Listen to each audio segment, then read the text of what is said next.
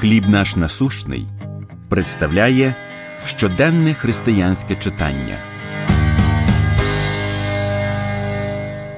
Кров Христа. Ісаї 1.18 Коли ваші гріхи будуть як кармазин, стануть білі, мов сніг.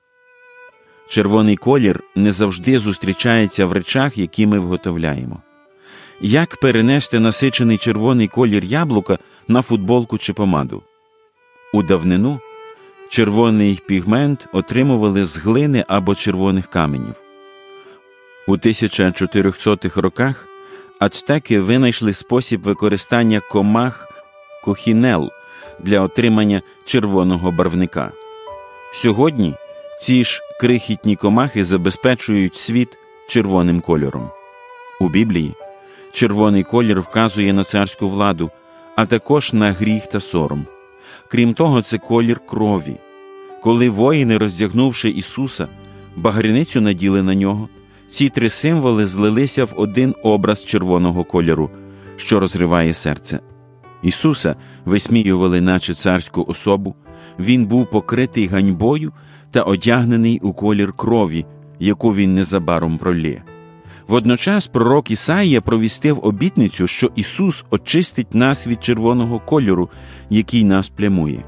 Коли ваші гріхи будуть як кармазин, стануть білі, мов сніг.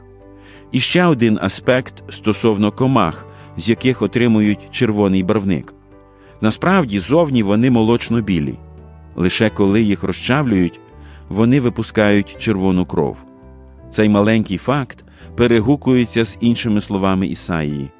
Він був ранений за наші гріхи. Ісус, який не знав гріха, прийшов врятувати нас від гріха.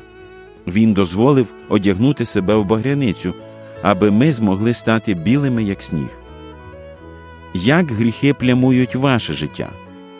Як Ісус може вас відновити і знов зробити чистими? Помолимось. Дорогий Боже, дякую за Твого Сина Ісуса і за рятівну благодать Його пролитої крові. Амінь. Матеріал надано служінням хліб наш насущний.